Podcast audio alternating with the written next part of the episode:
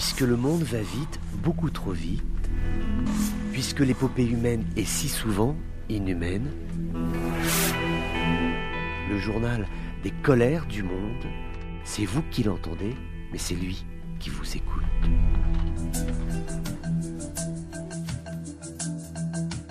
Bonjour à tous, bienvenue dans ces colères du monde. Le secrétaire d'État américain Anthony Blinken a entamé sa visite en Algérie. Il achève ainsi sa tournée régionale qu'il a menée euh, depuis euh, Israël, depuis le désert du Negev jusqu'à Rabat où il était présent hier. Il a évoqué bien évidemment avec les autorités euh, marocaines la question du Sahara. Il a réitéré le soutien américain au plan d'autonomie marocain qu'il a jugé, je cite, sérieux, crédible et Ceci pour régler le différent euh, qui aujourd'hui, différent, c'est le mot qui a été utilisé hein, par le secrétaire d'État américain, euh, qui aujourd'hui euh, demeure concernant cette problématique du Sahara marocain à l'occasion d'une conférence de presse conjointe. Le ministre marocain des Affaires étrangères, Nasser Bourita, donc c'était à l'issue de ces entretiens, eh bien, il a salué ce partenariat qui existe aujourd'hui entre le Maroc et les États-Unis. On continue avec l'actualité diplomatique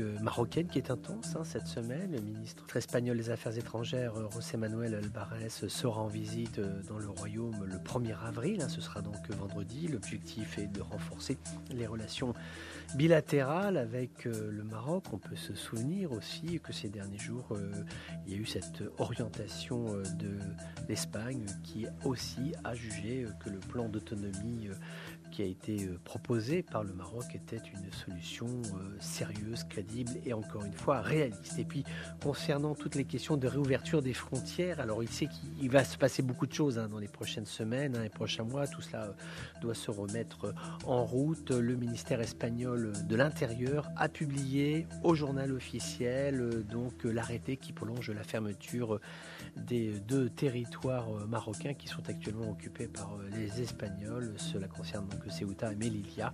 Donc euh, pour l'instant, il n'y a toujours pas de possibilité euh, de circuler à travers euh, la frontière qui existe en ce point-là. Maintenant, ce sont encore une fois des éléments qu'il conviendra d'observer à l'aune des prochains jours. Il peut y avoir des modifications qui seront décidées.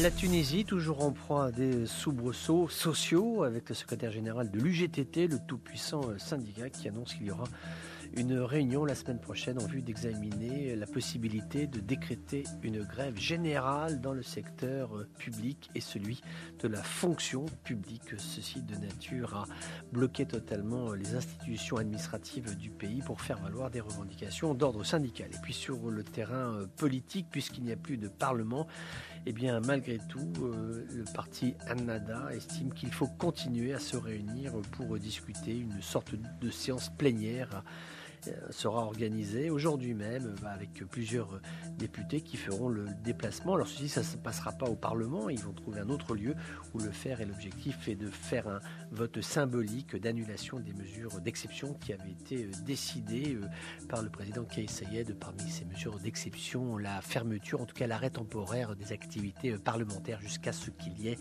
le vote devant référendum, le vote d'une loi générale par référendum. La Libye, avec euh, cette rencontre entre l'envoyé spécial du président Macron pour la Libye, euh, Paul Solaire, qui a eu l'occasion de rencontrer le Premier ministre désigné par le Parlement de l'Est, euh, Fatih Bachaka. Les deux hommes ont convenu qu'il était absolument nécessaire de préserver l'unité du pays et de maintenir les rendez-vous électoraux présidentiels et parlementaires qui devraient avoir lieu cet été. Et puis on a appris aussi qu'il y a eu cette visite de Khalifa Haftar ainsi que de Akila Saleh euh, qui se sont rendus également en Égypte ces dernières heures de telle façon à ce qu'ils puissent rencontrer les autorités égyptiennes et discuter du processus en cours en Libye avec toujours cette volonté hein, de la part de Fatih Bachaka euh, de retourner sur Tripoli pour y exercer son pouvoir de Premier ministre désigné, sachant que sur Tripoli, il y a toujours euh, Dbeiba qui, lui, euh, Premier ministre reconnu par l'ONU, ne veut pas quitter euh, ses fonctions tant que la situation n'aura pas été clarifiée.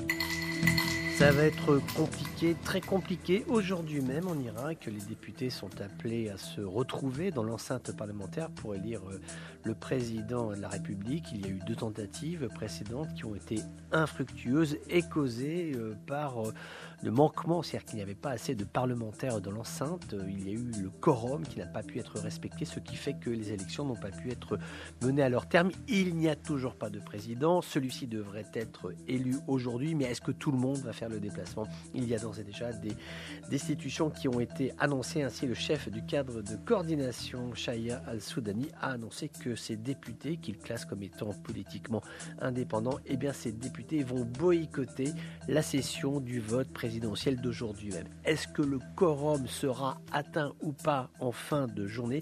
C'est une question pleine et entière à laquelle nous pourrons répondre en fin d'après-midi, début de soirée. C'est un répit, c'est un moment d'espérance, euh, à la fois euh, pour les autorités militaires, pour les populations également, pour la classe politique et les diplomates qui vont s'atteler à la tâche. La coalition arabe qui soutient le gouvernement yéménite a annoncé hier un cessez-le-feu. Ceci à partir d'aujourd'hui. Des pourparlers de paix vont avoir lieu à partir des fêtes du Ramadan. Ce sont des rencontres. Alors maintenant, où vont-elles se tenir? Ceci est certainement encore à déterminer. En tout cas, il y a euh, de la part des belligérants, des acteurs au conflit, la volonté de se retrouver à l'occasion du mois sacré et essayer de trouver une solution politique de telle façon à ce que les armes se taisent.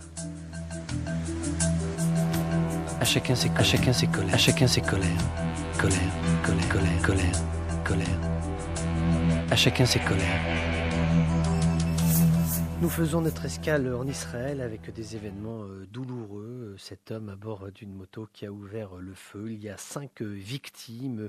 Cela s'est passé euh, hier soir. Parmi ces victimes, deux Ukrainiens qui ont été tués dans cette attaque qui euh, donc a visé euh, des citoyens euh, israéliens et parmi eux il y avait donc ces deux Ukrainiens qui étaient là et qui sont décédés dans des conditions absolument terribles. Les enterrements vont se dérouler à l'occasion des prochaines heures. On apprend par ailleurs sur le dossier sécuritaire cette fois-ci que Israël et ses alliés travaille actuellement en développement, enfin en tout cas pourrait développer une politique de rapprochement sur le système de défense conjoint, et ceci afin euh, de se protéger mutuellement contre d'éventuelles menaces de drones et de missiles iraniens, il va de soi. Les autorités israéliennes pourraient signer une alliance potentielle avec ses partenaires euh, du Moyen-Orient, de telle façon à ce qu'il y ait une mise en commun des connaissances acquises. L'opportunité d'une coalition de ce type euh, fait suite bien sûr aux accords de normalisation qui ont été signés entre Israël et plusieurs pays arabes, dont les Émirats arabes unis et Bahreïn, qui sont géographiquement très proches hein, de l'Iran. Les forces de sécurité et de défense israéliennes considèrent que l'idée de coordination est un atout stratégique hein, dans le secteur de la défense, notamment le secteur de la défense aérienne. Bon, c'est vrai que ces pays collaborent déjà dans les secteurs du renseignement, les opérations de sécurité, aussi la formation des forces aériennes. Israël euh, dispose de Iron Dome, hein, c'est ce système antimissile que l'on dit être multicouche, c'est-à-dire qu'en fait il a une succession de couches qui permettent d'intercepter des engins volants qui menacent son territoire.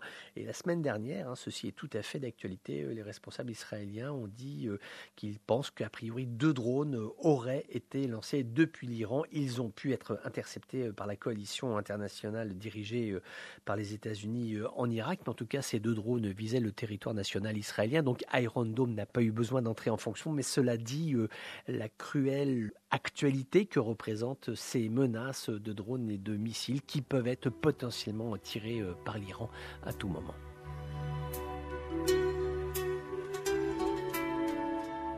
Voilà, c'était les colères du monde d'un jour comme les autres, mais qui n'étaient pas tout à fait comme les autres. On se retrouve bientôt pour d'autres colères du monde.